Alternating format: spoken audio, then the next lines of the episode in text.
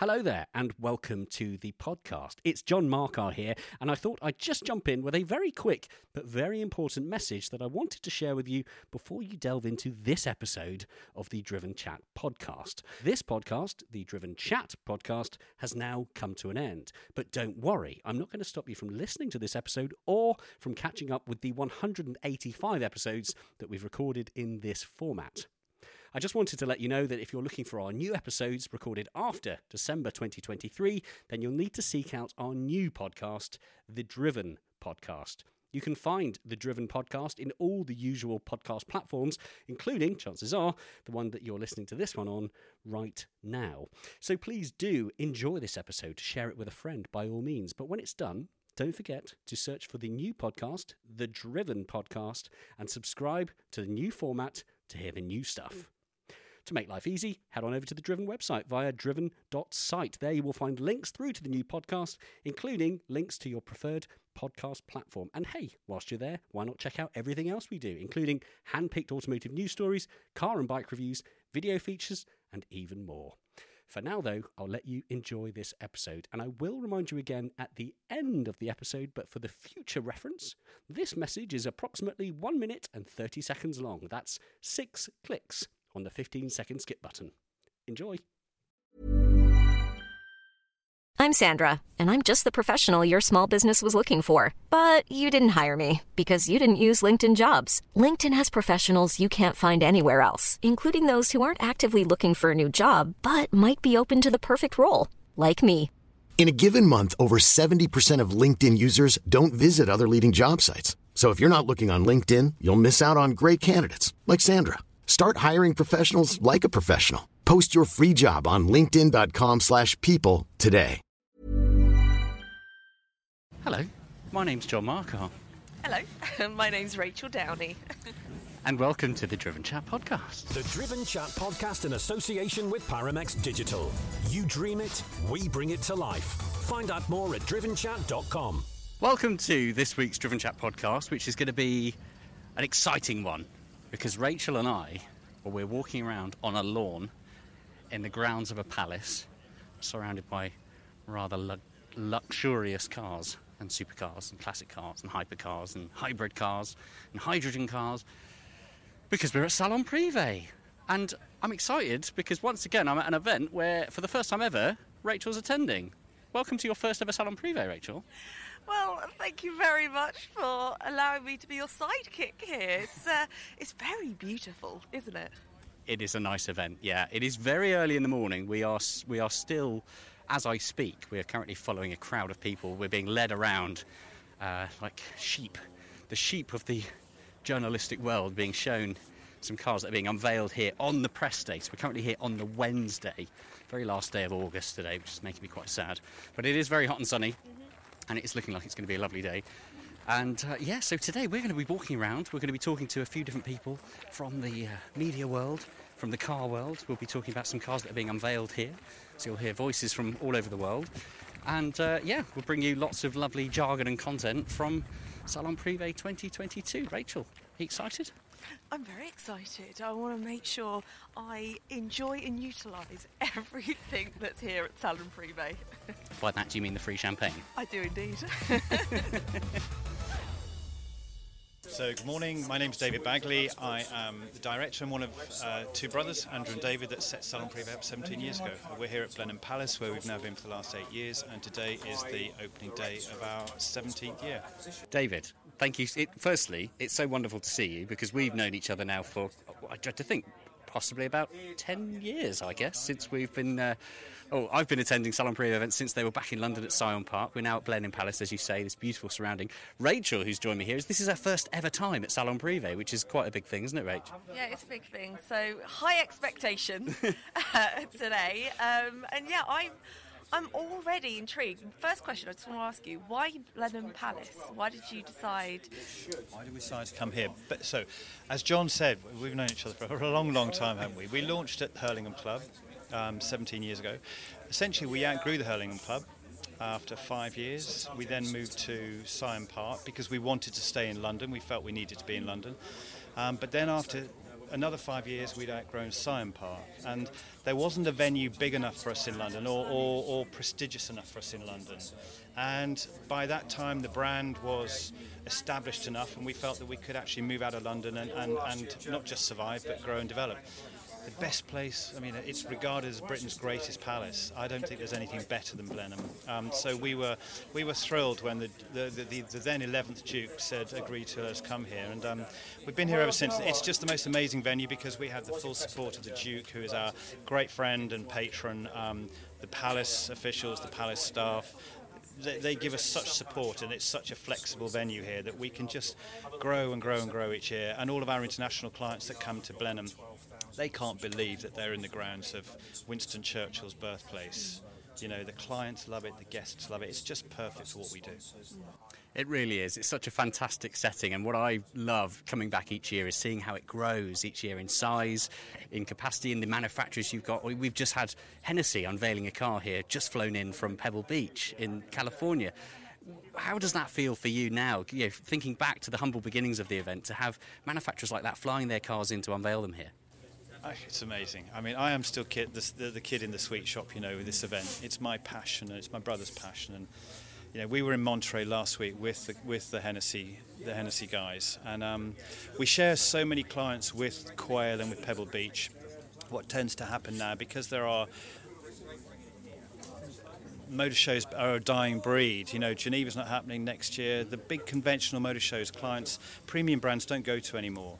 You know, they don't want to sit there in a fishbowl and, and just sort of keep people away from their cars. They want to come to an event like ours where they and their guests, their customers can fully experience, see the car, hear it, drive it, you know, uh, and, and, you know, they want to meet a handful of clients as opposed to, you know, thousands and thousands and thousands of them.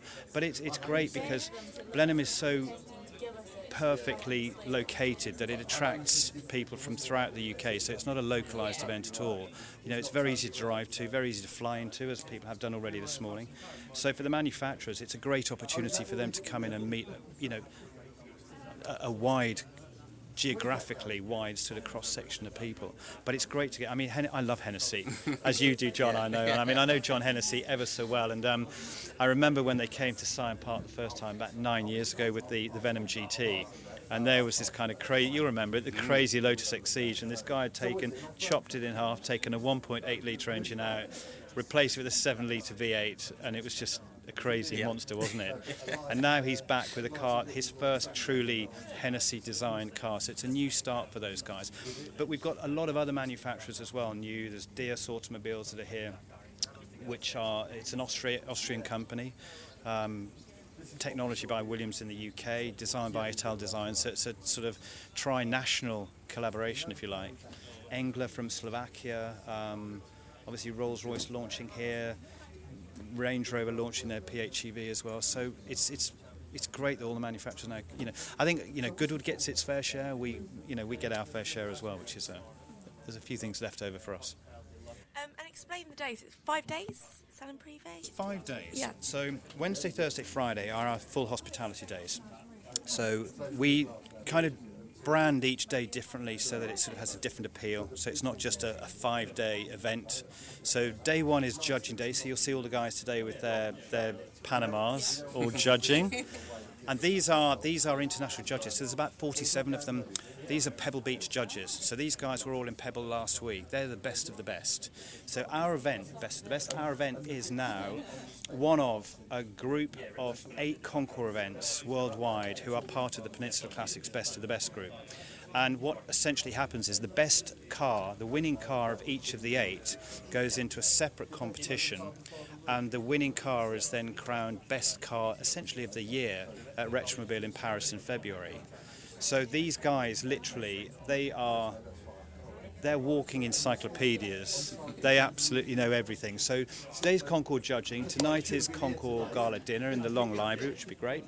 Tomorrow is uh, uh, best. Uh, tomorrow's Churchill judging day. So tomorrow, today is more um, more of an official judging day. Tomorrow is more aesthetics. Um, the Duke of Marlborough has his award. Uh, we have different design designers come in. So Marek Reichman. Uh, Russell Carr from Lotus, all the big guys come in, uh, and it's very much more of a sort of stylised judging day tomorrow. Friday is Ladies' Day, Boodle's Ladies' Day, uh, and it is like Royal Ascot. It's like Ascot, Ladies' Day at Ascot, but it's just you know, so it's it's very colourful, it's very bright, lots of hats, and Boodles give a piece of jewellery at the end of it to the best hat. Um, Saturday then is Club Day, so we have all of the official car clubs Ferrari Owners Club, Aston Martin Owners Club, um, Bentley Owners Club, Porsche, etc. 11 selected clubs that all have paddocks out on the North Lawn, um, so the, the, event kind of spreads from South Lawn to North Lawn. Um, about a thousand or so cars that come in on the Saturday, and then Sunday. Sunday's crazy. Sunday is our one public day. So last year we introduced what we'd call live on the drive, and the Duke has, has is forever saying, look, guys, you know, you can do this and you can do that and you can expand and you can bring it to life and everything. So we have a kind of hill climb in reverse. We have a downhill. Um, so literally, from the North Gate down, we have this. It's not a timed competition, but it's a sprint. So it's an opportunity for manufacturers to basically to show off the cars. So we have um, all the manufacturers come round and sprint down the hill. We have the Pro Drive Legends that do it as well. We have 25 insane rally cars, part of Rally 22, so those guys will do it. And they are, I mean, I hope they don't mind me saying, but they are mad. they are, you know, they are, they are rally enthusiasts who absolutely know how to drive their pride and joys, and they hoon it down the hill. Um, and then also this year's 75 years of Ferrari. So we have the most amazing um, Ferraris here. I mean, 250, we've got 250 GTO, short wheelbase hot rod, um, 235 GTC, a 365p, just priceless Ferraris. You know the values of these things. I mean, God knows what the, the value of lawn is today. But these cars will then go down the hill on Sunday as well. So Sunday really comes to life. A lot of the things on the south lawn move off onto the north lawn, hit the hill. So at 11 o'clock in the morning, then again at 4 o'clock in the afternoon, we have all of this sort of dynamic active. So it's all very genteel from Wednesday to Saturday, and then it's hooligan and chaotic on, on Sunday. That's like a good party weekend, really, isn't it? Absolutely, it, it's something for everybody. You know, I mean, it's you know, it's three days of kind of closed really, really top end sort of hospitality and champagne, etc. Then a day of clubs, as I say, and then a day for enthusiasts and the family and you know the young kids that the, the aspirational buyers of the future I guess you know. that's right yeah you're capturing them all here because of course yeah we're all walking around and well, a lot of us, we're all kids, aren't we, really? We're big kids looking at things that we hope one day we might be able to afford. And yeah, if we can convince a few of the youngsters to, uh, to work extra hard and aspire to buy some of these things, it's great. David, we better let you get on because you've got a busy few days ahead. Thank you so much, firstly, for inviting us along here. Thank you also for talking to us, and congratulations on the event. It's fantastic, genuinely, as a friend, just to see how well this is growing now and how exciting it is. It's brilliant to see. Thank you, John. Thank, thank you very much. Thank you both. Thanks ever so much. So good to catch up with David there. And, and I know that often we say, you know, most interviewers and interviewees, you know, pretend you have this fabricated, friendly relationship with people. But David and I, genuinely, we have known each other a long time, and it's so brilliant. I mean, from both of us being in an events background and wanting to build up events and create things for people to come and enjoy. It's just amazing to see how well David has done, and um, yeah, it's just so so brilliant to be here. But we're going to stick around on the ProDrive stand because Rachael, I've spotted uh, one of the most unusual looking cars that I've seen here, probably the largest car I've seen here. In your words, before I tell our dear listener what it is, how would you describe what we're looking at right now? You are looking at a, um, I would say, a pumped up um, four by four. It's the type of thing. It's so. It does look a little bit like I'm. I'm going to say it for layman's term, like a transformer. In the fact that you could just roll underneath it perfectly. Uh-huh. It's it's yeah, it, it's brilliant. It looks like an exaggerated version of a four x four. Yeah, I think that's fair. I yeah. think that's that's very fair to say. I have a feeling I, I, might need to check this after, but I have a feeling there is some Ian Callum design aesthetics in this because I'm looking at the back and I'm seeing those rear lights look very kind of uh, F-type to me. Very kind of there's some yeah. there's some F-type clues there. Um, I, yeah, that's my that's my inkling. I know that he's certainly inv- very involved with ProDrive projects. But yes, so to give you some of the specs on this, so this is quite rightly, as Rach says, an enormous beast of a car. Uh, three and a half litre V6 twin turbo. um, four wheel drive, as you'd imagine. It's the kind of thing you would imagine smashing through sand dunes in the desert. Um, I like this that we've been given a little pamphlet, some information on it, and under the colour section there, it just says any colour of your choice. I mean, that's brilliant. That says it all. That's that shows you the luxury that's here. Now we will if you if you're still scratching your head thinking, no, I've got no idea what this thing looks like. What on earth are you talking about? Um, head over to the Driven Chat social feeds where you'll see today uh, some photos that we've uploaded on the Monday that this episode has gone out. Uh, so we will include some photos. There will also be some additional photos on our website um, on the Pro Drive stand. But yes, um, we're now. I guess we should probably go and talk to the man that's driving this car. Uh, he's a chap called Nani. Uh, he's a Dakar racer. I think he's done something like 70 Dakar races and he's won it a number of times as well. So let's go and talk to Nani. He's going to be driving this car and um, see what he has to say.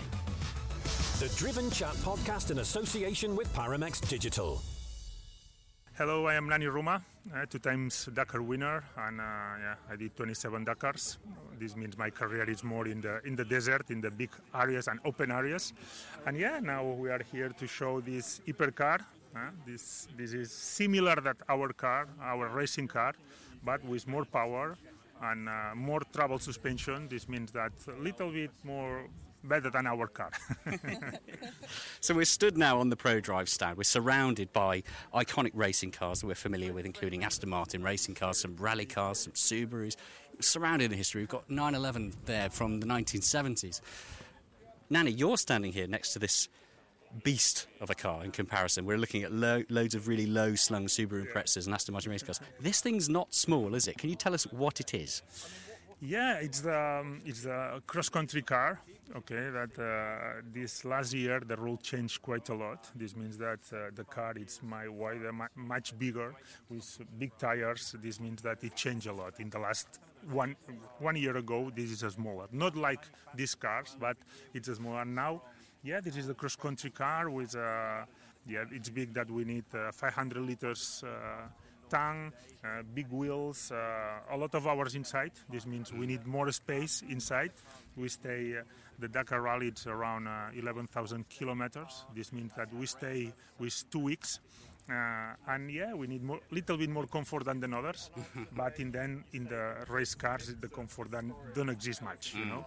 But yeah, it's a nice car. Uh, I exciting to test from first time this hypercar. Oh, first time yeah, today? it's, it's today, you know. yeah, this is something really new, you know. Yeah, yeah. And uh, we, I exciting to test how it's, uh, you know, during the during the race we must follow the rules from the FIA. Mm. This means that uh, the car are less power, our race car less power than this car.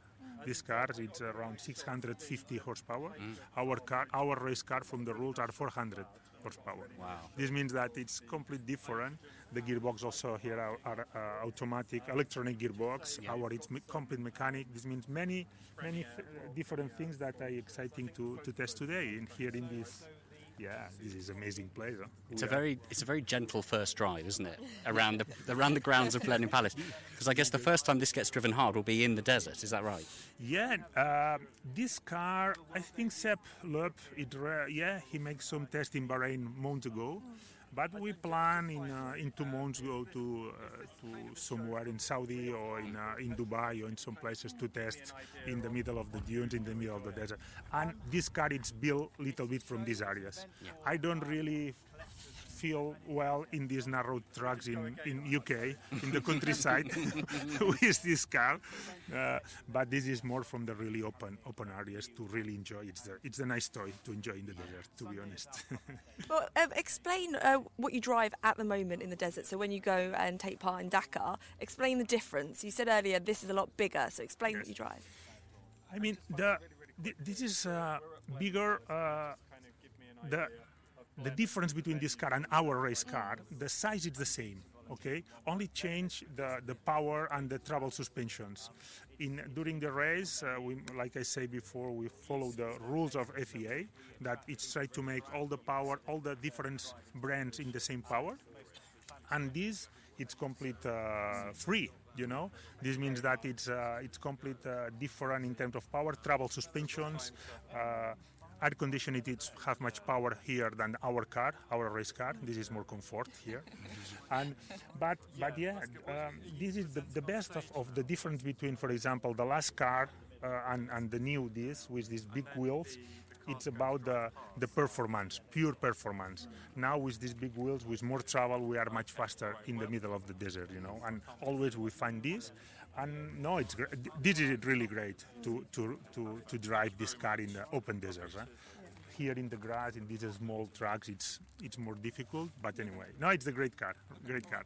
And the one last question I'd like to ask is obviously we're looking at it now, we can see loads of carbon fibre. The car itself looks in very good shape, it looks very tidy. Following the Dakar, how different do you think this car will look and what, what parts might be missing? this is uh, changed quite a lot. Uh, I mean, when we start, the car looks like that. After a few days, the car it looks different. also, it's true that when we are in the team like ProDrive, uh, the guys really take care about the, the the image of, of the car. This means that every day the guys have a lot of work. But the, the more hard part that it's this this nice that this nice normally after a few kilometers with the stones, you know, these stones so fast it's destroy every day this part. And, and sometimes we love the motorsport and we love this carbon and we love the nice car. And sometimes when we finish the stage and we see the, the car we so say wow today the mechanics have a lot of job but anyway But it adds it's to the part- story, doesn't it? this is exactly this is part of the the, the most important in the end it's it's one uh, win races you know. Yeah. after this the carbon is material. You change but the, the most important is try to fight and win and be fast. Fantastic. Fantastic. Well, we'll let you get on. I know you've got some testing to do, some some driving to enjoy. Thank you very much for your time, and um, best of luck for the season ahead. thank you thank you very much Rachael, we've been here now for approximately an hour. Is it an hour? Maybe more. Yeah. How are you feeling? What's the vibe? Do you know what? It's very, it's very civilized. And do you know, what? before I got here today, I thought it would feel a little bit. I think I, I did say it, I thought it'd feel a little bit stuffy, um, a bit unapproachable, but it's absolutely delightful. Oh, Yeah. glad you think so. Yeah. No, I'm really enjoying it. Good, good. I mean, we're, we're walking around. We've got some uh, currently in the grounds. We're on the cricket pitch, the hallowed cricket pitch, as David Bagley described it in our little press briefing this morning. We've got uh, people selling cars here. Joe Macari here selling their cars. We've also got. Let's walk this way because. So we both attended the Festival of Speed, and at the Festival of Speed, the record for the hill climb was broken by the McMurtry their little racing car. And I only saw this for the first time in the flesh, up close, the other day at another event I attended. I'd like to get your reaction on this, Rachael. We're now walking towards it. This is the record holder, fastest car ever to go up the hill at the Goodwood Festival Speed. What is the, what's the first thing that comes to your mind when you look at that car? It kind of panics me because you think they must feel every single bump and you must feel like you're going double the speed that you're going. I mean, it just looks so compact. Um, it yeah, it looks a lot more compact than your normal racing car. But yeah, that it looks like a rocket, a little rocket. It's a yeah, that's a fair way to describe Yeah. it. It's it, it's so much smaller in the metal than I was expecting it to be.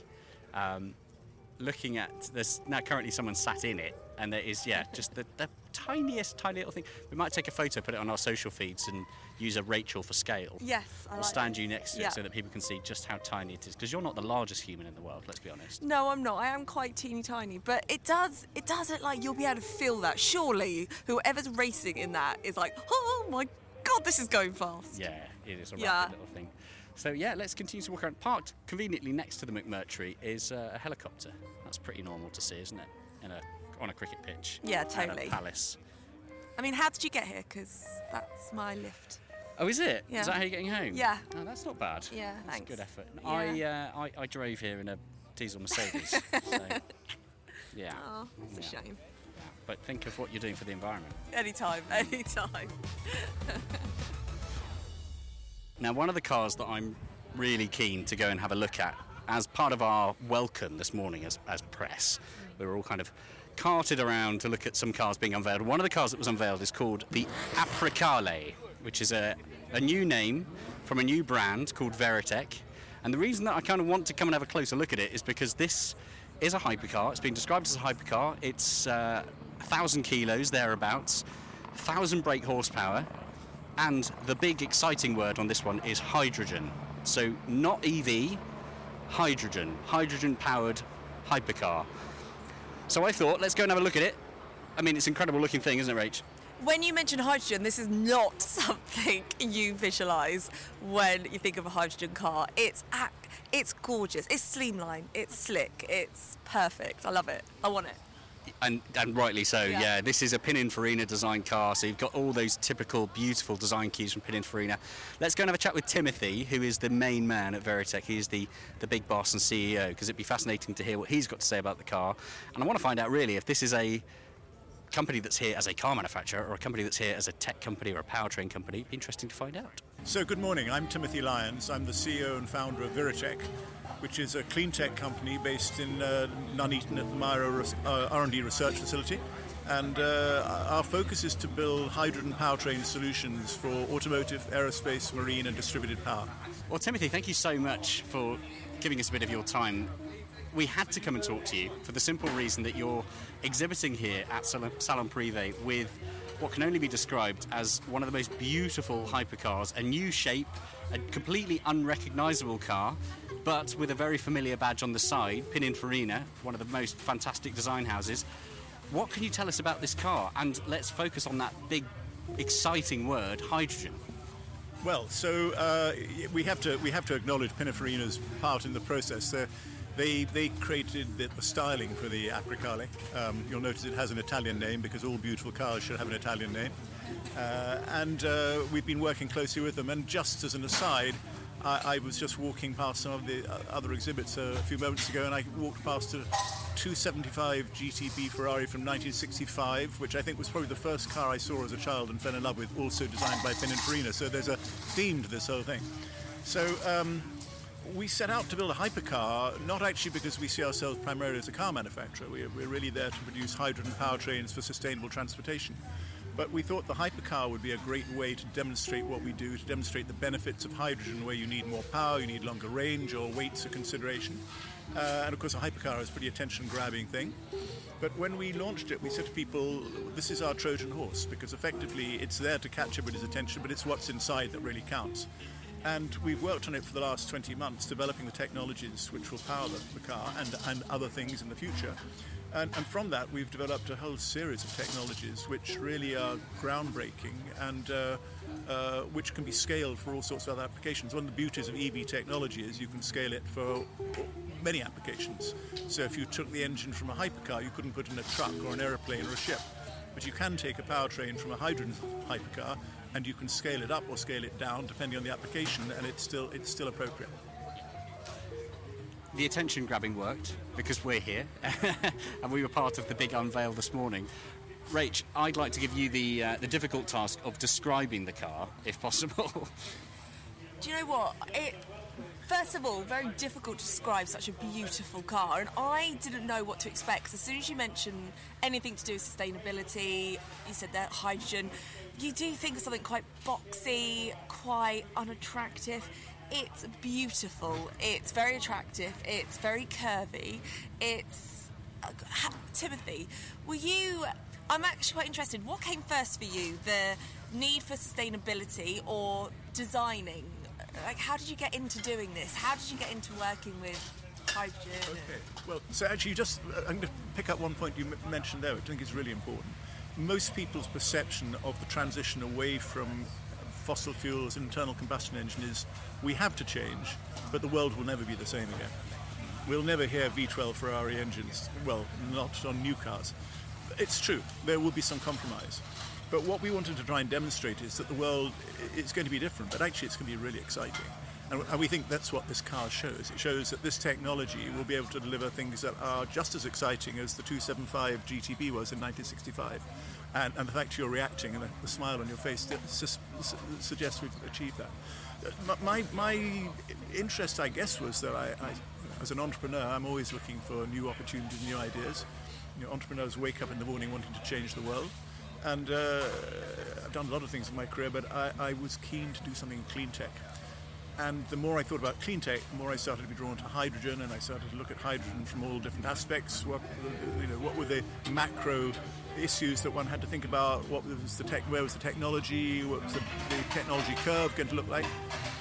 And um, I, I hit upon the idea of creating a hydrogen powertrain company because I realized that very quickly, people begin to realize how important hydrogen is going to be for the future. And then, sadly, some of the geopolitical events this year have demonstrated that very clearly. Supply chains, you know, over reliance on fossil fuel, and so on and so forth. Uh, EU and US now saying hydrogen is going to be central to their energy security policy in the future. So. Um, uh, when I thought about that and, and, looked at what people were doing, there was nobody really addressing the delivery of the, the powertrain technology. There are people making fuel cells, there are people making electric motors, but you can't go anywhere and, and buy a powertrain solution for a car or a truck or an aeroplane. Uh, so that was the thought that was behind it, and uh, the idea of doing it with a hypercar, I don't know. Uh, again, when you're an entrepreneur and you're starting a new business, you, you, you, first thing you have to do is grab people's attention. I couldn't think of a better way to do that. so I assume, pardon the term, you're a bit of a petrol head. No, and I'm not at all. No? Actually, oh, interesting. Well, not not not in the conventional sense. I, am very interested in all things engineering. So, uh, you know, I, I, my hobbies in life have been motorsports and flying and so on. So, you know, I, I, I like old things that, that make a nice noise and probably go quite quickly and sometimes go in the air. But no, no, I don't regard myself generally as a petrol head. I, I, I, I drive a 21-year-old car. I'm not, I'm not the sort of person who gets excited about my road car. That's very fair. That's very fair. And how would you describe yourself? Uh, obviously, you're here at Salon Privé ex- exhibiting a car, but I'm guessing you wouldn't just, you wouldn't describe your company as a car manufacturer. It's more of a it's a powertrain company. Is that right? Yes, absolutely. That is correct. Uh, and I, I, don't want to detract from. Of course, the people who are coming here today are interested primarily in cars, and they probably were petrol heads, and now we're switching them to hydrogen heads. I guess if one can use that term. Um, yeah, so I don't, I don't, want to detract from the excitement that people will feel for what it is, which is an incredible, very attractive, hugely high performance car. We haven't mentioned that, by the way. Um, for those who can't see it, it, it's going to weigh less than 1,000 kilograms and have over 1,000 brake horsepower, so it, it, will want for nothing in terms of performance, um, except grip perhaps. so, um, no, but the, it, is, it is absolutely true that, that our, our business model is to develop technologies to license to manufacturers uh, for many, many different applications. And I guess if you think about how technology, automotive technology evolved in the past, it was always from motorsport. Uh, motorsport was the cutting edge, or a lot of the technology also came from aerospace. And these days, uh, if you think about Formula One, it's never been more popular than it is today, and it's never been less relevant in terms of technology. You know, they're still going to be racing cars with, high, with internal combustion engines long after the world has, has moved away from them. And, and, actually, the hypercar, in a sense, is, is the new technology frontier for, for development. And that's what we saw it as. We couldn't go and race the hydrogen powertrain, but we could put it on the world's fastest road car and we could demonstrate it in that way. And that's what we did. And the other thing that's really important, which also links to Formula One, nearly all of our team come from Formula One or motorsports background, is that um, it, that sort of cutting edge approach to high performance forces you to optimize everything in terms of weight, packaging, and performance. And so the challenge of creating a hydrogen powertrain for a hypercar means you have to miniaturize everything, which made us work very intensely on the technologies. And that may sound, okay, that's exciting for a hypercar, but it's also hugely relevant when you produce a hydrogen powertrain for a commercial vehicle or for a truck. Because people who run commercial vehicles and run trucks, they make their money on the, the load factor. If you reduce the load because of the weight of the powertrain or because of the weight of the batteries, you're reducing the efficiency, you're reducing the profitability. So actually, the discipline that made us create an incredibly tightly packaged powertrain for the for the Apricale will pay huge dividends on a 40-ton truck or a, a three and a half ton van. It's very exciting, isn't it? And I think you said before we hit record, you even had a, a gentleman come up to you and say, Right, I'm, I'm, from a shipping company, can we use your tech in our ship? So this might be something that happens quite a lot over the next few days. I think so. That was the most unusual inquiry we've had so far. I, I, think I mentioned to you we're based at MIRA, which many of your listeners will know is the home of R&D for the automotive industry in the UK, has been for 75 years. So when he asked me if we could produce a hydrogen powertrain for his, his uh, bulk cargo vessels, which you know carry, I think, up to 200,000 tons of cargo. I said absolutely no problem producing the powertrain, but I don't think we could test it at MIRA. That's very true. So just just to give a, a, very quick overview of the the technology behind the car, the drive chain. So the hydrogen is powering or charging a battery that then drives an EV motor. Is that correct, or have I got that wrong? You were getting close. Uh, you, the hydrogen bit was right, and the motor was correct. Uh, it, it, does have a battery as well. But what, of course, it's a fuel cell that's providing the electricity. So you're actually making electricity on the vehicle with hydrogen as opposed to producing it the electricity somewhere else, charging up a battery and carrying the electricity in a battery. However, it is a combination. So um, Fuel cells have been used already on some vehicles, but they've been used as range extenders. And one of the problems with that is that all you're really doing, you're, you're recharging a battery, but you're not reducing the weight and the mass of the battery. And it's the, it's the reduction in mass and weight that's so important in what we're achieving here. This car will weigh half the weight of a, of a battery hypercar. Um, and so we use a really tiny battery. Uh, we use perhaps one tenth of the amount of lithium that you'd use on a battery electric vehicle. And we use the, the, the very large, powerful uh, fuel cells, fuel cell stacks to produce the electricity. And we use some incredibly sophisticated, I guess you could almost say Formula One derived uh, energy management technology that allows you to manage energy from the fuel cells, from the battery, and from the kinetic energy of the vehicle. And it's that combination. When you think about a Formula One driver, when he presses the throttle in the car, um, he's not pumping fuel through the engine anymore. He's actually calling for torque from a combination of an internal combustion engine and from two, two factors of, of uh, kinetic energy and heat recovery. And it's much the same with this vehicle. It's got, it's got three sources of energy on board and it's got a very smart uh, energy management system that knows where it is in the world, what it's doing, what the conditions are, where the traffic might be, when it's going to go up a hill or a mountain or down one.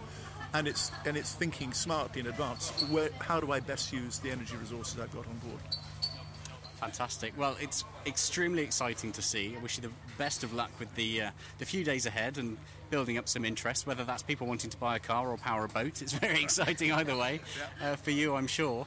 Um, before we go, one of the questions I wanted to ask you mentioned there it's going to be a good few years before we see the likes of F1 stepping away from fossil fuels. How far away do you think we are from looking at perhaps a, a motorsport championship, maybe not F1, but a motorsport championship solely powered by hydrogen? Oh, I don't think that's too far away, actually.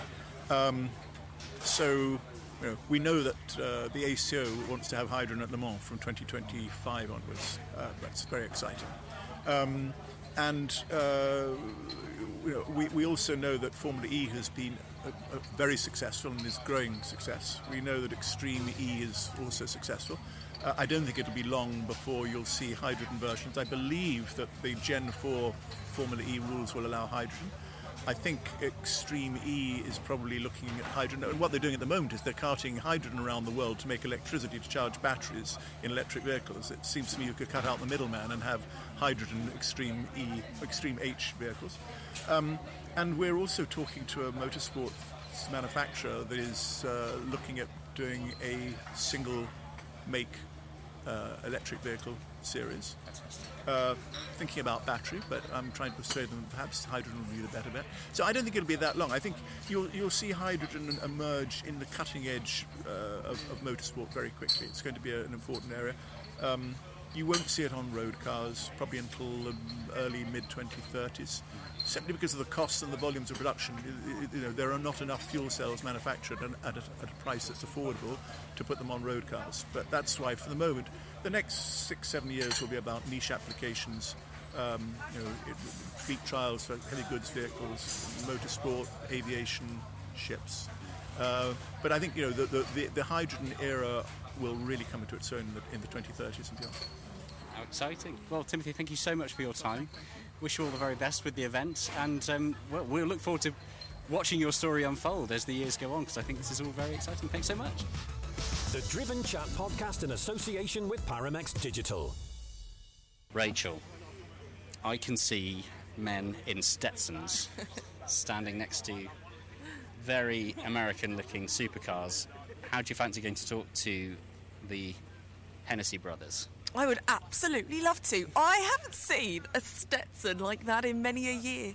Well, well, well, let's go and compliment them on their Stetsons. We're going to walk over to the Hennessey stand where they've unveiled the Hennessey Venom F5 Roadster. They've also got the coupe here, which, and I think the Roadster is going for the title of fastest Roadster at something like 311 miles an hour. I think that's what they're aiming for, which is utterly ridiculous. Anyway, let's jump in and have a chat with them. Uh, well, my name is Cole Hennessey. I am uh, one of five uh, children from John Hennessey, and I am in charge of international sales. Thank you so much for inviting us over to your stand. It's so exciting to see Hennessey here as a brand here at Salon Privé. Um, I know that you guys have just quite literally flown in from California, haven't you? Just done Pebble Yeah, Beach, yeah. where the car was unveiled. Uh, you're now unveiling it here to uh, a UK crowd as well. What's the reception been like so far? Well, it's been wonderful so far. Uh, we're a little jet lagged, but uh, we're excited to be here and, and share the car with everybody. It's been an overwhelming response uh, in the U.S. during Car Week, and the same response has been uh, for here. Fantastic.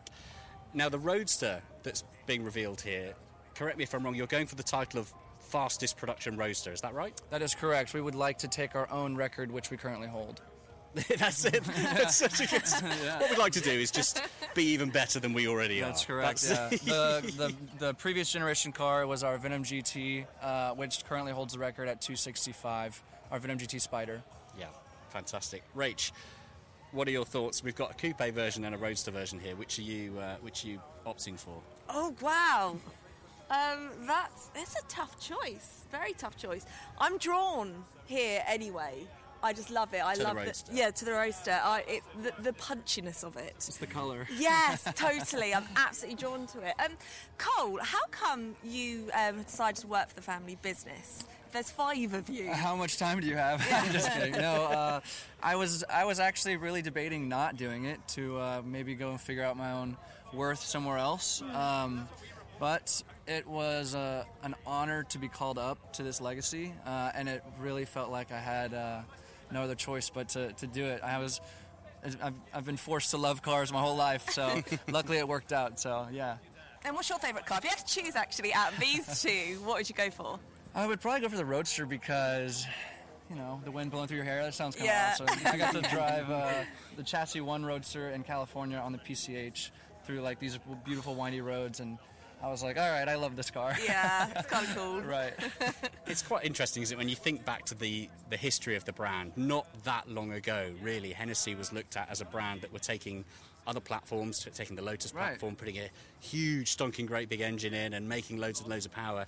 And I remember, you know, the global press going, "Oh, okay, is this one of these brands that's kind of just going to come along, have a go at cars for a bit, and then disappear?" Right. But you guys have done well, haven't you? You guys are now producing your own cars Right. in house, breaking records. Well, that's kind of something we've uh, are used to at this point of of people having thought you know it was going to be one or two cars, but we continue to prove people wrong. Uh, we've now built and delivered ten customer cars. We build about one and a half cars a month. Um, this car just wrapped up three or four days ago. Um, so it's fun to continuously unveil these different colors and people being like, "Oh wow, that's a different color. I haven't seen that color before." So it's been uh, it's been good to continually uh, show the world that we're here to stay. Yeah, absolutely. And what do you think the future holds for Hennessey? Obviously, you're kind of regarded as big, punchy Right. V8, big engines. Is that going to be the future, or do you think eventually you're going to have to transition over to EV? Well, we will always love combustion. We will always love loud and rowdy. Um, but we've actually, about four or five months ago, we put out a sketch of the next car that follows the F5, which is, uh, we're calling it Project Deep Space right now. It's a fully electric, four seater, uh, six wheel drive vehicle with 2,000 plus horsepower. How's that for some headlines? Let me just try and recap on that. Six wheel drive. Yep. How many horsepower? Uh, it's going to be, we haven't disclosed the exact number, but it's going to be over 2,000. Right. Yeah. Yeah. So it's, it's Hennessey doing what Hennessey do best, isn't Yeah. it? Effectively. Well, our goal is to make the perfect two car garage. So we have this car for the weekend. Great goal. Yeah, and so uh, the next car is going to be fully electric with four seats. Wow. Uh, and can be comfortable, but can also be sporty and fun. Um, and it's kind of the first of its class. We're calling it a hyper luxury car. Wow. Yeah. Okay. Watch this space for Yeah. for that. Yeah, project Deep Space as well has got to be one of the coolest project names ever. Yeah, yeah. yeah. Fantastic. Yeah. So we're on our first day of a few here at Salon Privé. Right. Is this? Uh, are you a regular visitor to the UK? How, how much time have you spent here talking to people about the cars? And Yeah. what's the what's the general reaction been from the Brits? This is uh, my second time here. I was here for Goodwood for, the, uh, for my first time a couple months ago.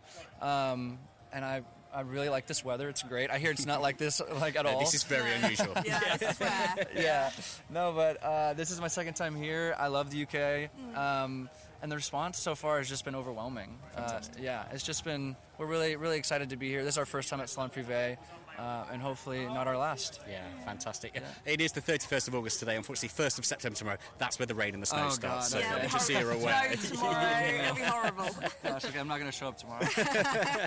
Fantastic. Well, we'll let, get, let you get back to it, Cole. Thank you so much for your time. It's been yeah. fantastic to have a good good look around the cars, Yeah, and uh, yeah, it's uh, it's so exciting to see what the future holds for you as well. And, and good luck with that record. I don't think you need much luck. I think it's going to happen. There's something Yeah. something tells me in, in your head you already know you've kind of got it nailed. Yeah. So uh, the world will see soon. yeah, exactly that. Exactly that. It's wonderful to meet you guys. Yeah, likewise. Thank you. Yeah, of course.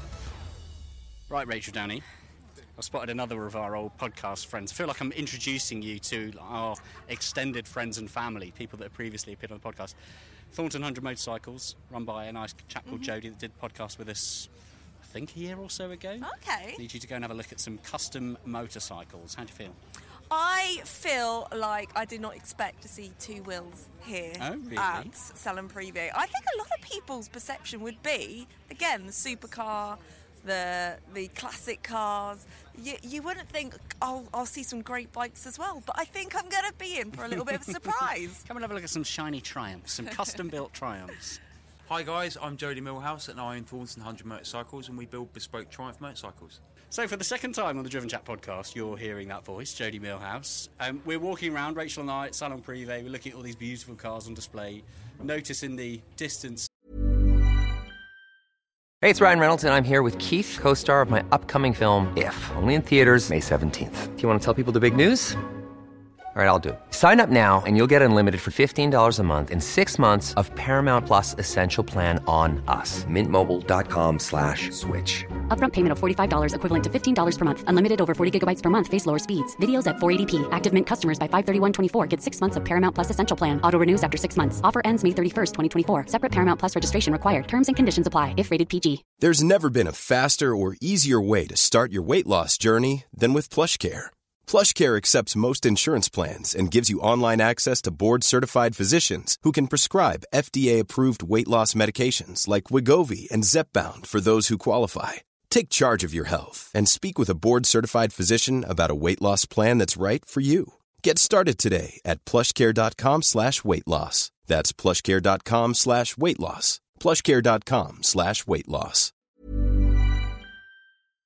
A collection of beautiful motorcycles, custom motorcycles, and thought, well, that's got to be Jody, hasn't it? It's got to be Thornton 100. So we thought we'd come and miss say hi. You can't miss us. We do stand out from the crowd here. I mean, we're next to Bugatti stand and there's sort of millions of pounds worth of Ferraris and hypercars and supercars everywhere, and there's us sticking out like a sore thumb, kind of the rebels with these crazy colour motorcycles with superchargers and nitrous oxide bolted on and all sorts of crazy bits going on. We've got a bicycle knocking about as well, so yes, it's a it's a good show for us, and it's the correct kind of clientele. So the sun's shining, the champagne's flowing, so yeah, we're having a great time. Brilliant. The push bike is something we have to talk about because we walk, as I was walking over it, you know, we expect to see Triumph bobbers, we expect to see an array of Triumph motorcycles with, as you say, superchargers bolted on and whacking great big oversized K&N filters hanging off the side. And then there's a fixie road bike. Uh, Jody, there's no engine. What's going on? Yeah, so literally, I've ridden bicycles forever. Anything with two wheels, I'm involved with. And uh, literally at the start of summer, I was like, right, well, I'm going. Oh, That's the sound of a Bentley blower just casually firing up. yeah. the benefit of uh, interviewing at Salon Privé. So, uh, yeah, so I decided I wanted a bicycle. So, um, literally six weeks from scribbling on a bit of paper, all the geometry, we, we did all the CAD in the background, and uh, yeah, um, six weeks later, I was riding a bicycle around the front of the workshop. So, um, yeah, it's all CNC machined. Um, and is linked together with uh, carbon Kevlar tubing. So yeah, very special bit of kit, and uh, we're doing ten. So we've already sold two. So uh, hopefully we'll get the rest of them gone by the end of the weekend. So yeah, very cool bit of kit. Are you tempted, Rach? Yes, I absolutely love that. And also, I lo- John noticed you guys pretty much the moment we started walking around here. you said it's a perfect clientele for, for you. I'm surprised to see two wheels here, just because my and this is the first time I, I've been to Salon Privé. Um, my image is the you know the supercars, the classic cars. So what? When did you guys decide to start coming here, and why? So I actually hired a marketing uh, guy actually last year, and he was like, "Oh, we've got to go to Salon Privé," and I was like, "Okay, right. Well, let's let's let's have a look at and see what's what's going on." So obviously, there's lots of cool cool bits here, but there's a lot of money. We can't get around the fact that there is a disgusting amount of government level wealth here. Like it's like crazy. And and do you know what the guys like? engines and cars, and these are just engines, motorbikes. So a lot of the guys actually are walking around. They do own bikes, um, and they do ride. Um, so what better place to plonk our very expensive motorcycles in front of the people that can afford them? You know, so it allows me to create stuff like we have in front of us here, the world's fastest Triumph Bobber, the uh, the supercharged, nitrous injected, and flex fuel running, 300 horsepower. 191 kilogram machine, so it's uh, yeah, very cool bit of kit. Now, as somebody that enjoys riding motorcycles, I think we talked about this on the podcast. You know, I, I'm a, definitely a fair weather rider, a bit of a fair weather fairy. Bikes for me have topped out in my own ownership at about 800, 900 cc, and that for me has always been enough. When I'm standing beside a Triumph Bobber and I've got a nitrous oxide tank here, I've got more radiators on it than most small family cars. Um, what power are we pushing out? Remind me. Yeah, so this is 300 horsepower at the rear wheel. Um, when we're running the nitrous and the supercharger, and we're running an, an ethanol uh, fuel. Um, and like I say, it weighs 191 kilograms, so it works out around 1750 horsepower per ton. Um, so accelerates quicker than I could ever accelerate on it. um, carbon wheels, everything on it is completely bespoke. The only thing that's left is the engine cases. Um, I designed the conrods. Um, we did all the CFD analysis on the on the head, on the supercharger, custom supercharger. Um, all of the fuel system I designed, um, yeah, everything you see, it's, it's just it's a crazy bit of kit. And I actually rode it up the hill at the Festival of Speed, um, so I did eight runs over the course of the, the, the long weekend. It's a total of around 11 miles. So that's the mileage on the bike, and uh, we did two rear tyres and two tanks of fuel. So, yeah. so you see that big red button on the dash there? That that does flame mode. So that literally all that is designed for is you it has a hard Love cut it. limiter and that you shoot. Three foot flames out the end Flame of it. mode? Flame mode. Wow. It turns into a flamethrower. so, Wow, yeah. okay. Yeah, it's, a, it's, a, it's a brilliant bit of kit. We even designed like in the dash. We've got games in the dash, so we could we like Brilliant. launch control games and all sorts of uh, stuff like that. So it's uh, just an entertaining bike all round. You know, Mm. for, all fun for the family. Incredible. And I guess, yeah, Rachael was leading on to quite an interesting point there about the fact that you wouldn't perhaps typically think about custom triumphs at a show like this. But do you sell bikes here? Do, are there people that come here and place orders? We do. So we sold the most expensive bike we've ever sold to a customer last year, which is why we're back. Um, so um, we went to the London show again. We sold a bike, um, and it's brand awareness more than anything. So it's brand awareness. We have a lot of social media followers, um, and that's great. And we reach the, te- the people that will aspire. We're like an aspirational brand. The young people, 18 to 25, that will aspire to own one of our bikes one day. Um, the people here can buy the bikes, but they don't have social media. So we're targeting a very niche audience that is, you know, aged between sort of 40 upwards, doesn't do social media, has the money, has the space, has the garage space um, to be able to spend. So, um, yeah, very, very, very unique place. Um, some very, very um, interesting characters knocking about, and you meet some very, you know. s- You know, some really interesting people as well. You know, like some, like, and they'll be like, "Oh, I own so and so company." You'll be like, "Well, I see that everywhere." You know, like, you Yeah, know, yeah. uh, um, it's crazy to see that. So you know, we target a, a, a group of people that we would norm- wouldn't be able to normally target on using so- social media. Fantastic. Well, we better let you get back to it then, just in case there's you know, Yes. the owner of Google wants to come Yeah. and buy one of your bikes. You've got some pretty good customers, though. you? You've got We've likes got some Joe crazy Wicks and Joe Wicks, yeah, Um, Ben Francis, Gymshark, pretty, like half the Welsh rugby team, the England players, you know. Um, um, yeah, so we have a lot, but a lot of our clients are very, very sort of um, low key, bit massive business owners, investors, hedge fund managers, that sort of stuff. So I meet some very interesting people. I was just saying to Stevie, actually, I love being around around my customers, but it's so strange because I, my next big asset is two Chirons there, and I, I'm not really that interested. you know, look over there's a G- GT1 Porsche, you know, there's EB110 Bugattis, Yeah. there's the Zondas, and I'm like, I'm around this on a weekly basis, and I've become so numb to it. I'm like, it's such a shame because uh, it's a really special stuff. But I go to clients' houses all week, you know, and there's helipads on the lakes, and there's under there's LaFerraris, and there's this and the other, and actually, you know, it's you know, it's interesting to see like the custom stuff here, which you wouldn't normally see because you do kind of. Because when you're around it all the time, you see all the time, you kind of become numb to it. So, um, but you do have to kind of pinch yourself sometimes and go, "Yeah, this is this is crazy, crazy, crazy place to be, and it's fantastic." So, yeah, I, I would recommend coming and seeing it because if you haven't been, then it's a spectacle for sure. Fantastic. Right, we'll let you get back to it, Jody. Thanks so much. Good to see you, mate. And uh, we'll see you again soon. Thank you very much, guys. Here's, a, here's an interesting one. We're looking now at the Clive Sutton stand. Um, we've got a recreation Shelby Cobra, which, as far as I understand, has been signed off by Shelby themselves to say, yep, we, we give you the stamp of approval. We also have a rather extreme looking Ford Mustang with slightly wider arches, a big rear wing, and very aggressive haunches. And then smack bang in the middle of those is a London taxi, but something tells me all is not quite as it seems. Absolutely not. Now, I can't tell you how much I love this. The doors are open, and inside it looks like you're looking at the soft leather, the interiors of a luxury car in a black cab. It's and also it's a brilliant idea. You kind of think, oh, should I? Is this a little bit of a joke? Is it a gimmick? No, uh, not at all. And pretty much everyone that walks by has stopped, has looked at it, has got in. It's brilliant. Let's go and have a chat with uh, with the guys at Clive Sutton. I want to sit in it. Um, so, hi, I'm Luke from Clive Sutton. I am the operational and sales director for our UK business. Um, we've got you down here at the moment looking at our custom VIP taxi. So, we take the London taxi from the exterior and we essentially transform the interior with a full VIP conversion. Amazing. Now, this is what I love about events like Salon Privés. We're walking around. From where I'm standing right now, I can see three Paganis. I can see a helicopter. I can see an array of pre war Bentleys. Uh, I can see custom motorcycles. I can see approximately 147 million pounds worth of classic supercars and hypercars, all in platinum for the Platinum Jubilee theme, and for the for, at a glance, a London taxi. Yes. But now that we've got up close to the London taxi, um, it, all is not quite as it seems, is it? No. So from the outside, um, very over, um, you know, very discreet. Um, from the inside, we completely transform the entire vehicle. So everything's trimmed in Bentley Nappa leather. Um, we have various wood fixings around the cabin that are along the door and along the consoles um, that are genuine mahogany wood. Um, the forward facing seat element, if you picture yourself in a taxi, uh, we have fully replaced with reclining seats with footrests. And there are also retractable tables that come from the middle center console. They're actually the same tables from the Mercedes Benz Maybach, um, so will be some familiar touches there. Um, also, in the center console where the tables are, um, there's a fridge.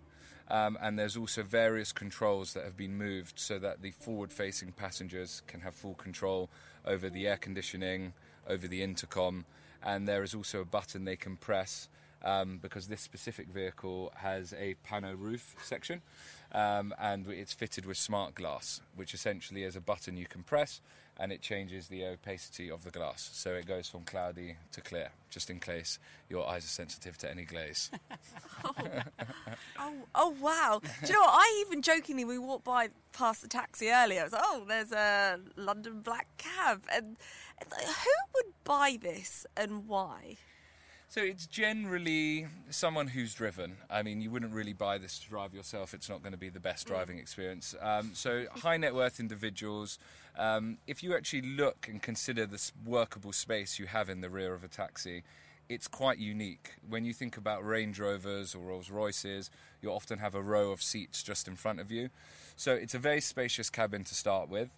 Um, and we can set them up with screens. So in front of the forward-facing seats, um, there is a large 22-inch monitor.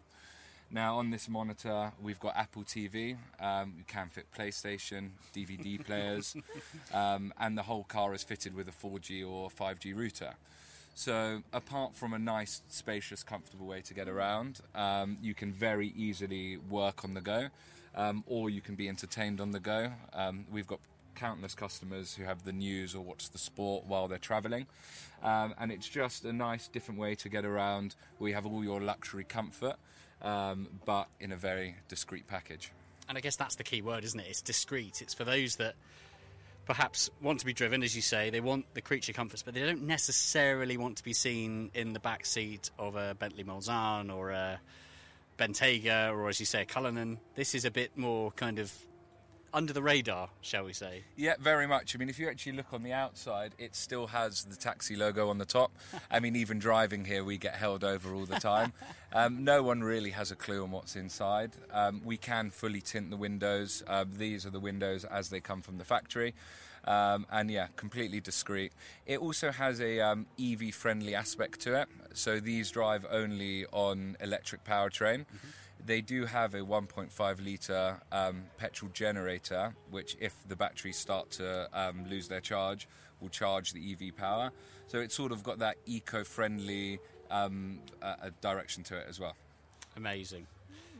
Do you want to have a seat inside, Rachael? I did. I also, feel- I'm loving the fact that they've got the glass here, so you know when you are in a in a taxi and you stop and you want to pay, or you've got you've literally like kept the brief, haven't you? Yeah. Completely. Yeah, exactly. I'm Go on, you going jump in. The thing is, you're so right, Luke. I mean, the amount of space in here. It's, it's so.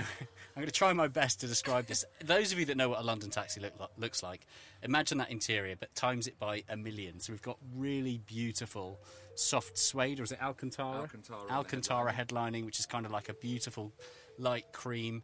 Um, the softest, most plush leather. I mean, it, it feel, interior-wise, it is the least London taxi environment I've ever been in.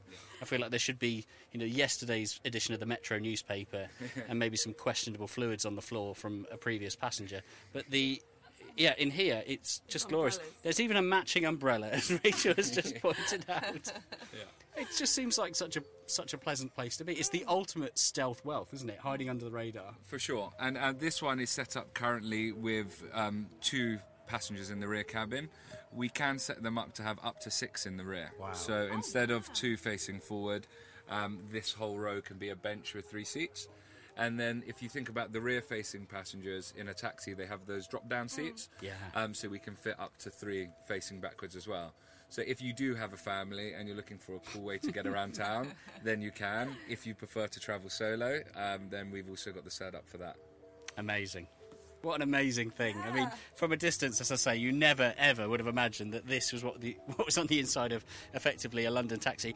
And I'm looking also so on the uh, in the hay bale section of the front of the cab, you've got a collection of different leathers and wooden trims. So I'm guessing you can with a platform like this, you can just spec it to whatever your heart desires. Exactly that. So um, we first get an understanding on how someone's going to use it, how many passengers they're likely to have. Um, but as you said, we've got about 30 different samples for mahogany woods, um, various different leather samples, all included in the same price. Um, and yeah, the Alcantara for the headlining, everything is customizable and choosable. I like also that, uh, which is not always normal for the uh, for the luxury of the driver. It's obviously a car that you're being driven in. It looks like even the driver's seat has had the luxury treatment as well. You've not got the the standard kind of recycled plastic seat that you might expect to see in a taxi. Exactly that. I think when you're spending this sort of money on a car, I mean, our conversions start from £120,000, including a brand new taxi. Um, they go up to about 155 to 160. Um, you know, not doing the front cabin, especially when you think in this division wall here, you've got a, a clear perspex section, Yep. so you can see between the front and the rear. Um, if it was a mismatch of colours, it would fe- feel like a bit of a bizarre place to be sitting. Um, so on occasions, we can make the middle division wall fully trimmed so that you can't see through, and some people decide that they, they don't want to do the front. But Yeah. basically, customer customer choice. So price wise, so the spec we're looking at here, including buying the the vehicle, trimming it out in this spec, what sort of figure are we looking at? So this is uh, 139, including VAT, including brand new car, 12 month road fund license, everything to get you on the road. Um, to increase the price to the higher bracket is when we start adding more seats facing backwards. So at the moment we've only got 2 We can add up to six, as I said before. Um, so yeah, this one is j- just under the 140 mark. It's about one fourth of the price of a Rolls Royce Cullinan. Correct. It's another way of looking at it, isn't yeah, it? yeah, and also tax efficient. I mean, the VAT on this running through company books, you know, is very likely an easy thing to reclaim back. So Yeah. when you then take that out the equation as well, um, you know, it makes for one compelling in what you can do and how you can operate in it. Um, but then, obviously, price point wise, you have the luxury of a Rolls Royce or a Bentley, but it's a third of the price. Yeah, incredible.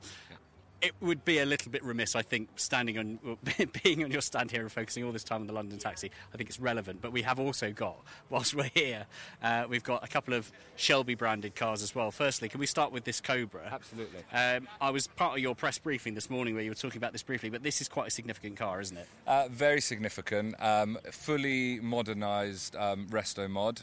Uh, I mean, the engine in this car alone was a fifty thousand pound um, option, um, fully hand built and handcrafted.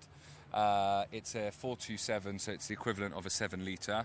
Um, but then it's got Ford pistons, um, you know, eight, um, 8 KA filters, um, fuel injection, power steering, and essentially taken a very common and a very well known platform and brought it into the modern age.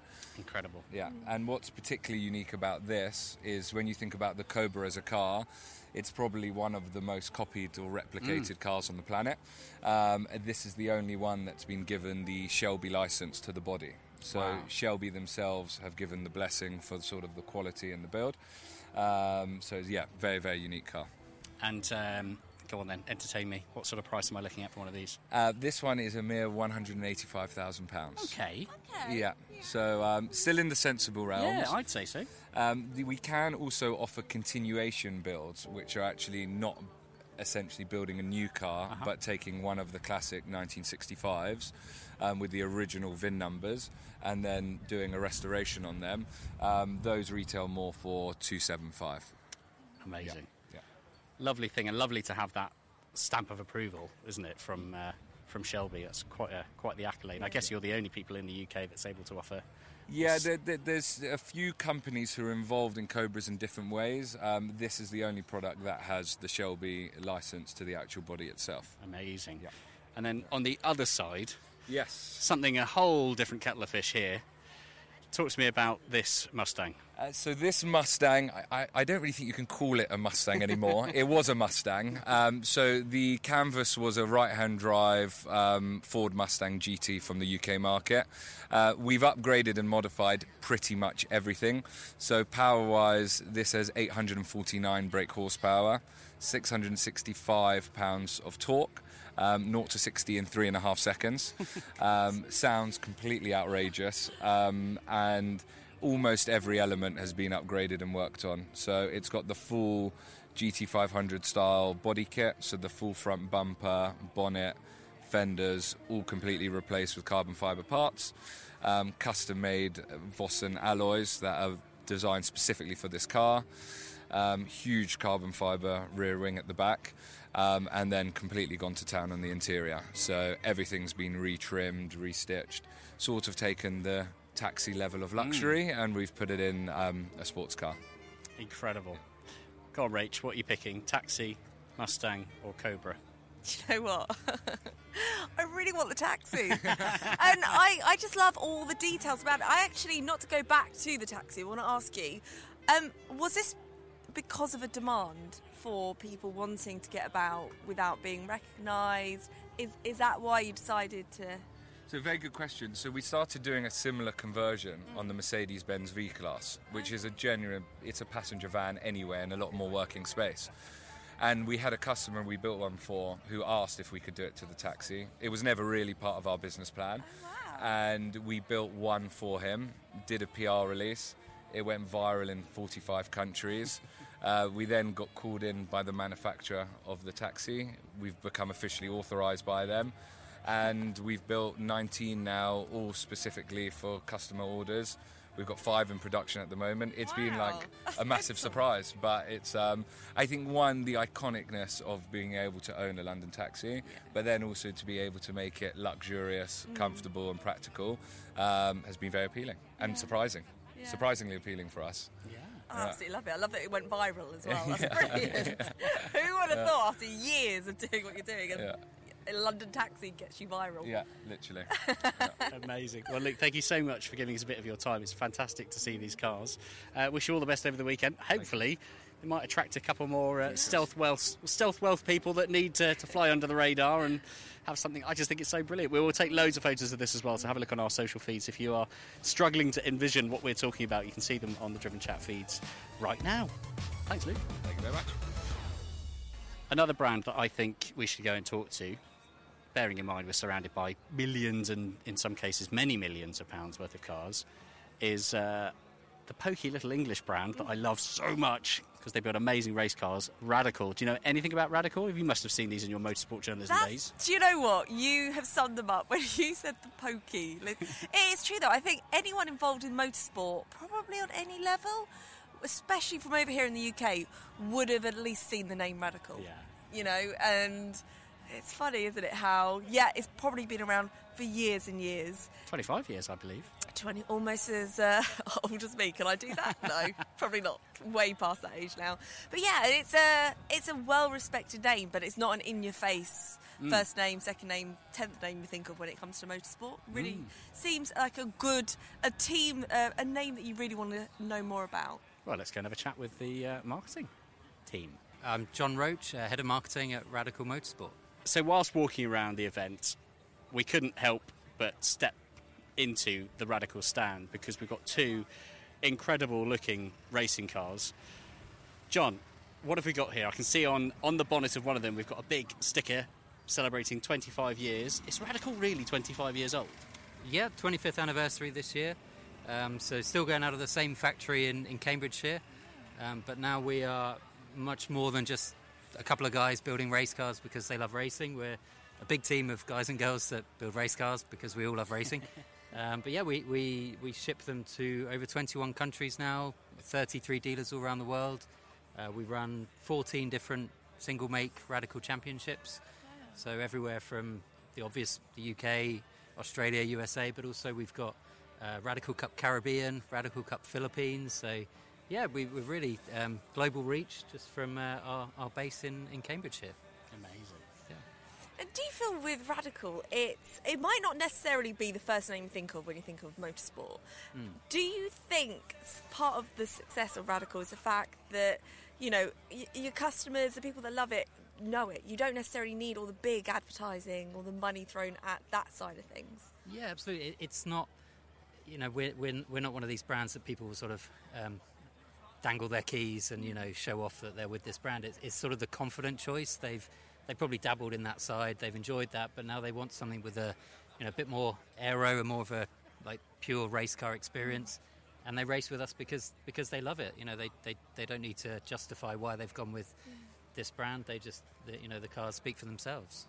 And the majority of your customers, are they people that are buying them to race them or are they track day customers? And how many people want to stick number plates on the front and back and drive them on the road? Uh, we, we tend to move away from the, the road registered stuff just because regulations nowadays it, it's so difficult. Um, and yet you're sort of compromising what we do on the track. So we, we focus purely on the track stuff. Um, so yeah, majority of our customers buy them to race in the various Radical series. Uh, we have a, a, a very strong presence in the US, uh, where they have these these automotive country clubs. Um, I think the closest we have here is probably Ascari uh, in Europe, but in, in the US they are everywhere, and, and, and the Radical seems to be the the car of choice for country clubs. So places like Spring Mountain in, in Nevada, they've got over 100 Radicals in their members' condos. So it's, um, yeah, it's, it's the ultimate track toy, but also it's a, a very credible stepping stone for young guys that are coming out of karting. Maybe, you know, they want to go into prototype racing. You know, their, their journey to Le Mans, and this is a great way to learn about handling a car with proper proper downforce. Is your background in motorsport? Is, can we ever expect to see you behind? Uh, it is. I've, I'm always been the marketing guy though, Uh, so I'm yeah. I it's just come up with the hashtags and you know pretty pictures and stuff really. But yeah, I've, always, I've I was with Porsche for a long time, um, so it's great to be with a, a British brand Mm. and you know we're all die-hard petrol heads, which just Yeah. makes it fantastic. And to see a British brand doing well, Mm. uh, it's great. I think it's you know I kind of joke that we make awesome race cars, but we're terrible at marketing, and I'm the head of marketing. But um, I've only been there for a few months, so I can say that. Um, but yeah, I think it's a great story that we need to shout about and be proud. Yeah, what the guys do is awesome. And let's quickly talk through some of the stats of the car because, of course, we're, I mean, we're surrounded here by millions and millions of pounds worth of supercars and hypercars, you know, built with carbon fibre monocoques and engines built in, you know, dust-free chambers. What are the stats on this, and are we in that same sort of league of hyperpower? Yeah, it's, it's very it's very pure race car we have here. So the, the actual concept hasn't changed since the company was founded 25 years ago. Um, it's it's it's a, this one here is a, a the engine started out as a superbike engine. We then completely take it apart, rebuild the engine in house as well. Um, and so it's very lightweight. This this one here, the SR3, the, the latest generation, it, it only weighs 630 kilograms. Yet we've got 226 horsepower. So the power to weight ratio is, is you know very good. Um, and all the aero means you can just keep going around the corners when you know all these other fancy things have to obviously slow down. um, yeah, th- that's what the radicals are all about. It's just bringing a big smile to people's faces, whether you're uh, first time stepping up from karting or, or you know F1 drivers we've had in the car, and they, they absolutely love it. Just the feedback you get from the cars is, is so you know, it's you and the car on the track. Yeah. What's the importance of you being at somewhere like Salon Privé? Is it more of a reminder to people? Is it, you know, every time again people walk by and are taking photos? Um, I've seen a couple of kids want to have their photos taken next to them. So obviously, it's a name people love and respect. Yeah, I, I think we, we see a lot of our customers that you know they to, to get into motorsport it's, a, it's, it's an expensive hobby. Mhm. So they may have all these other cars in their collection, but they race radicals. So we thought, well, you know, we might meet some other future customers here as well. So it's, it's a great place to be, and um, the you can't beat the backdrop really. So even for our customers all around the world to see the radicals in front of a palace in the UK, it's it's just great, great images. Um, so we have great conversations with people, and yeah, Fantastic. And do you think do you think anyone will buy one this weekend? I'm sure they will. Yeah, yeah. I mean, we we're, we're selling close to 200 a year. Wow. Um, the UK market is very strong for us, obviously. So yeah, I'm, I'm sure we'll, we'll meet a lot of um, potential customers here. It's a good place. I, I feel like this is one of the events. If you've got the cash, you're walking around. Mm. There's a lot of easy ways to just go. Oh, that's that, that's not an alarmingly large amount of money. I can definitely acquire one of those Yes. and have a play. It's, uh, and with the champagne on, t- on tap as well. Yeah, that kind of yeah, you are very conveniently located next to a champagne dangerously stand. placed, Yeah, I'll buy 10 of them. Yeah, yeah. Just get them to sign it before they Yeah. walk away. Brilliant. Well, John, have a great few days. It's great to see the brand is here, as you say, and and so fitting in with you know, some of the most exclusive and rare supercars and hypercars around the world. Somehow, you know, our, our little British brand is, uh, is is shining through as well, isn't it? It's brilliant. Thank you. Thank you. Have nice. The Driven Chat podcast in association with Paramex Digital. One of the brands that I really wanted to have a look at when we arrived this morning, they weren't here because I think they got delayed, like a few car manufacturers did. They got delayed with customs because obviously Salon Privé, the weekend that it falls on, is the previous event is Pebble Beach in California. So obviously a lot of cars then need to come over. Customs being customs, there was a bit of a delay, and that is the Deus. Uh, a fairly new car brand. Uh, the Deus Vayanne is, or the VN, is the car that we're now looking at. It has now arrived, full EV. I'll be honest with you, Rach, I don't know anything about this car other than the fact that it looks pretty cool, and I think we should go and find out more. What do you reckon? I'd say yes, it looks pretty cool and it looks expensive. It does look expensive. Yeah. I couldn't, I couldn't guess though. No. What are you? Any, any predictions? Oh, I'm useless at this. Um, I'm going to say oh, it must be, uh, uh, what, 700 more. There you Okay, go. Let's being- find out. yeah. I think, yeah, I don't know. I'm, I'm, I'm with you, but we'll see. We'll see. So my name is Adrian-Filip Butuca and I'm the head of design at Deus. Well, this is quite exciting. Rachael and I have walked over to a corner of Salon Privé, which this morning when we arrived was empty. And I understand that the uh, the space has now been filled by a car that got stuck in customs. Is that right? Exactly, because this car comes right from Pebble Beach Concours d'Elegance in the US, in, from the Monterey Car Week. So we brought it directly from there to, to UK to catch Salon Privé. In this sense, we were the latest arrival to the show. Nothing like arriving fashionably late. That's what I'd say. I think it's a, it's a way to make an appearance. Now, what can you tell us about this car? Because Deus is a brand that for many people will be brand new. A lot of people won't have heard of it, won't know much about it. What can you tell us about this amazing looking car? we can tell you that this amazing looking car, thank you for the compliment, um, combines the best of the both worlds from performance and functionality, design, and interaction. What I'm talking about is that this car um, packs up 2,250 horsepower, but as you can see, it's not an extreme car, extreme looking car. The design is simple, fluid, timeless, and also functional. In the interior, we have a um, spacious habitat. It's not uh, it's not cramped up because it's not a track monster. It's a car that is intended for uh, daily use, of course, as much as a hypercar allows. It's not a limousine. Uh, don't expect it to behave it that way, but um, it's um, focused and geared on uh, practicality, daily driving, and also having fun with it. We've built in the active sound system. As Is that can- what we can hear now? Exactly. Wow. What a coincidence when I was talking when I was talking about it my colleagues just uh, started it up. Um, this is made to enhance the driving emotion and uh, the general emotion of the car because what good when you have 2250 horsepower and you, they sound like nothing Yeah. what good when you accelerate 0 to 100 0 to 60 in uh, less than 2 seconds if it doesn't sound like anything Incredible. So, talk to me about the powertrain of this. So, as you say, we we've got that artificial noise plumbed in because I'm assuming this is all Yep. pure EV. Exactly. 100% EV powertrain um, um, from Williams Advanced Engineering right here in the UK.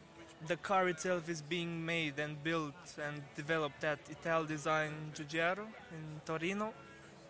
While we at Deus from Austria in Vienna are um, occupying ourselves with the design and the branding of the car. The powertrain, uh, since you asked, uh, we've got three motors, two in the back, one in the front. Each axle is individually um, driven. This means you can drive with the back, with the front, or with both axles, however you, you prefer at that moment. If you want to drive full range, you drive only with the front on a light cruise. If you want to spin around and uh, drive really sporty, you drive with the back only. and for the full performance, uh, with all four wheels. Amazing. And what sort of range are we looking at? If, uh, if from best case to scenario to I want to have fun scenario, what, uh, what, what can we expect from a full charge? So, uh, from a full charge, we are uh, currently targeting uh, 500 kilometers. Wow. That would be 310 miles. Um, in a scenario where we push the throttle, um, I really cannot say because it depends on weather conditions, driving behavior. It's uh, uh, the sky is the limit, or maybe Earth is the limit. If you start, if you start down, if you start up from the sky, then Earth is the limit. And um, the big question what does it cost? The price is around 2.7 million. Only 99 units are going to ever be made. Wow. Wow. So, a very exclusive opportunity for Exactly. people that want to drive something that not many other people are Mm. driving. I was going to say, by looking inside, you, you mentioned before it, there's a lot of space. It's very spacious, isn't it? Was that important for you when it came to the design, the, the element of comfort? Exactly. It was the ground base of the design. This was the starting point, the reference point uh, of the design that we want to have a car with this kind of performance, but that you can actually drive and enjoy it as much as possible. So not only on a Sunday once a month, you say, okay, I'm going to take my track vehicle. I'm not going to name any of them. uh, that uh, you cannot step into them really easily. Uh, they can also be fun. They have their own philosophy, but just for Sunday once a month. This car we intended to be as comfortable as it can get. Fantastic. Fantastic. Well, I mean, it's fantastic to see. It's obviously the first time we've ever seen it here in the flesh. I guess it's the first time it's ever stepped foot into the UK as well, isn't Exactly. This is this right here is the UK debut of this car. Fantastic.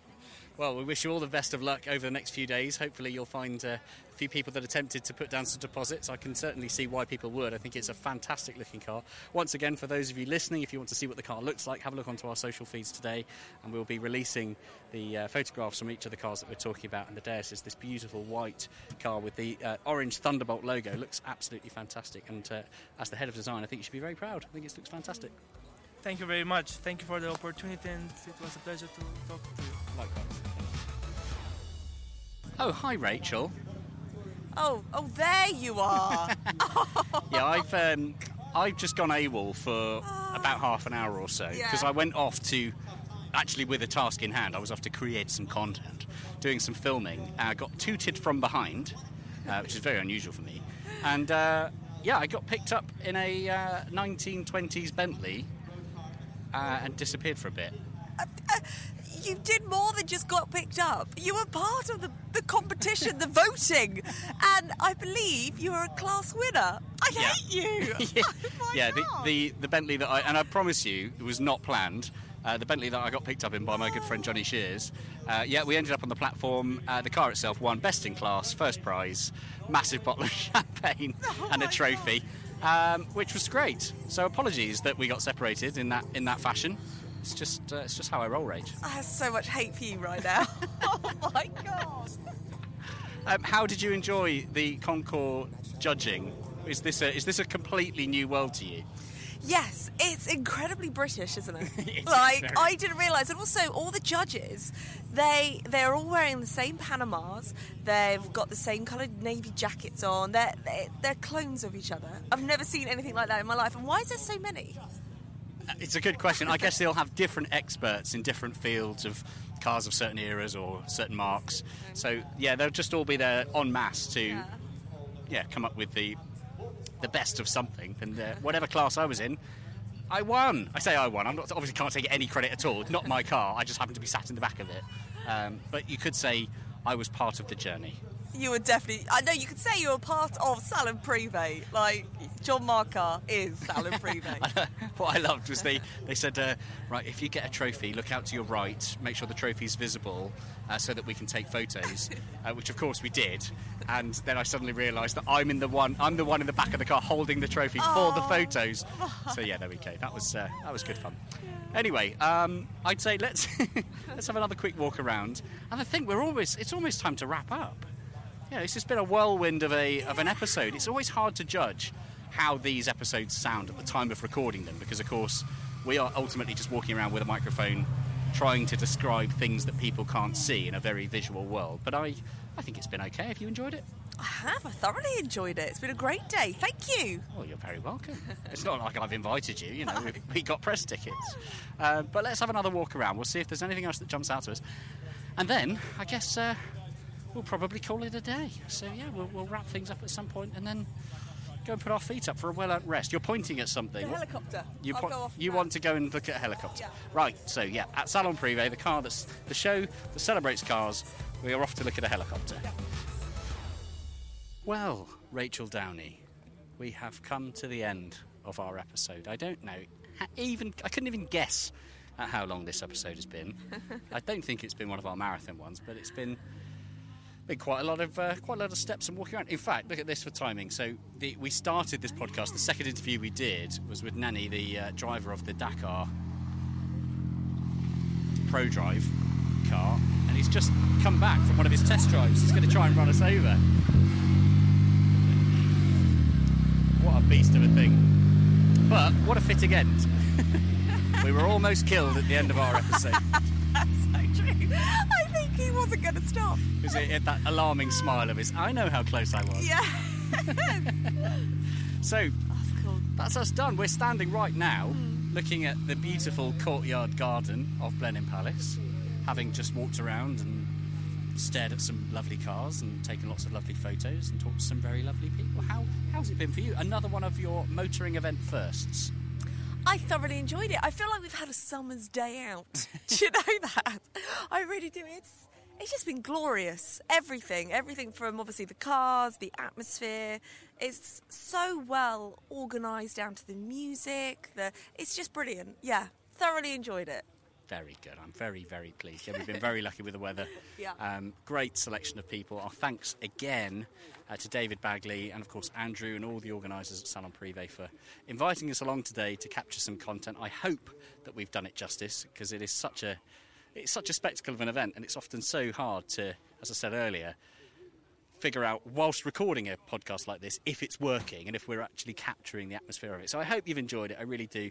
Don't forget you can see a lot of the cars, if not all the cars that we've been talking about on this week's episode that will be released throughout this week on the social media channels as well. So make sure you're following us at Driven Chat on Instagram so you'll be able to see all of the images, a couple of video clips going up this week whilst you can enjoy this episode. For now, we will round off. It's worth saying that if you are listening to this in chronological order and in real time, there is a very slight chance that we will be skipping an episode next week.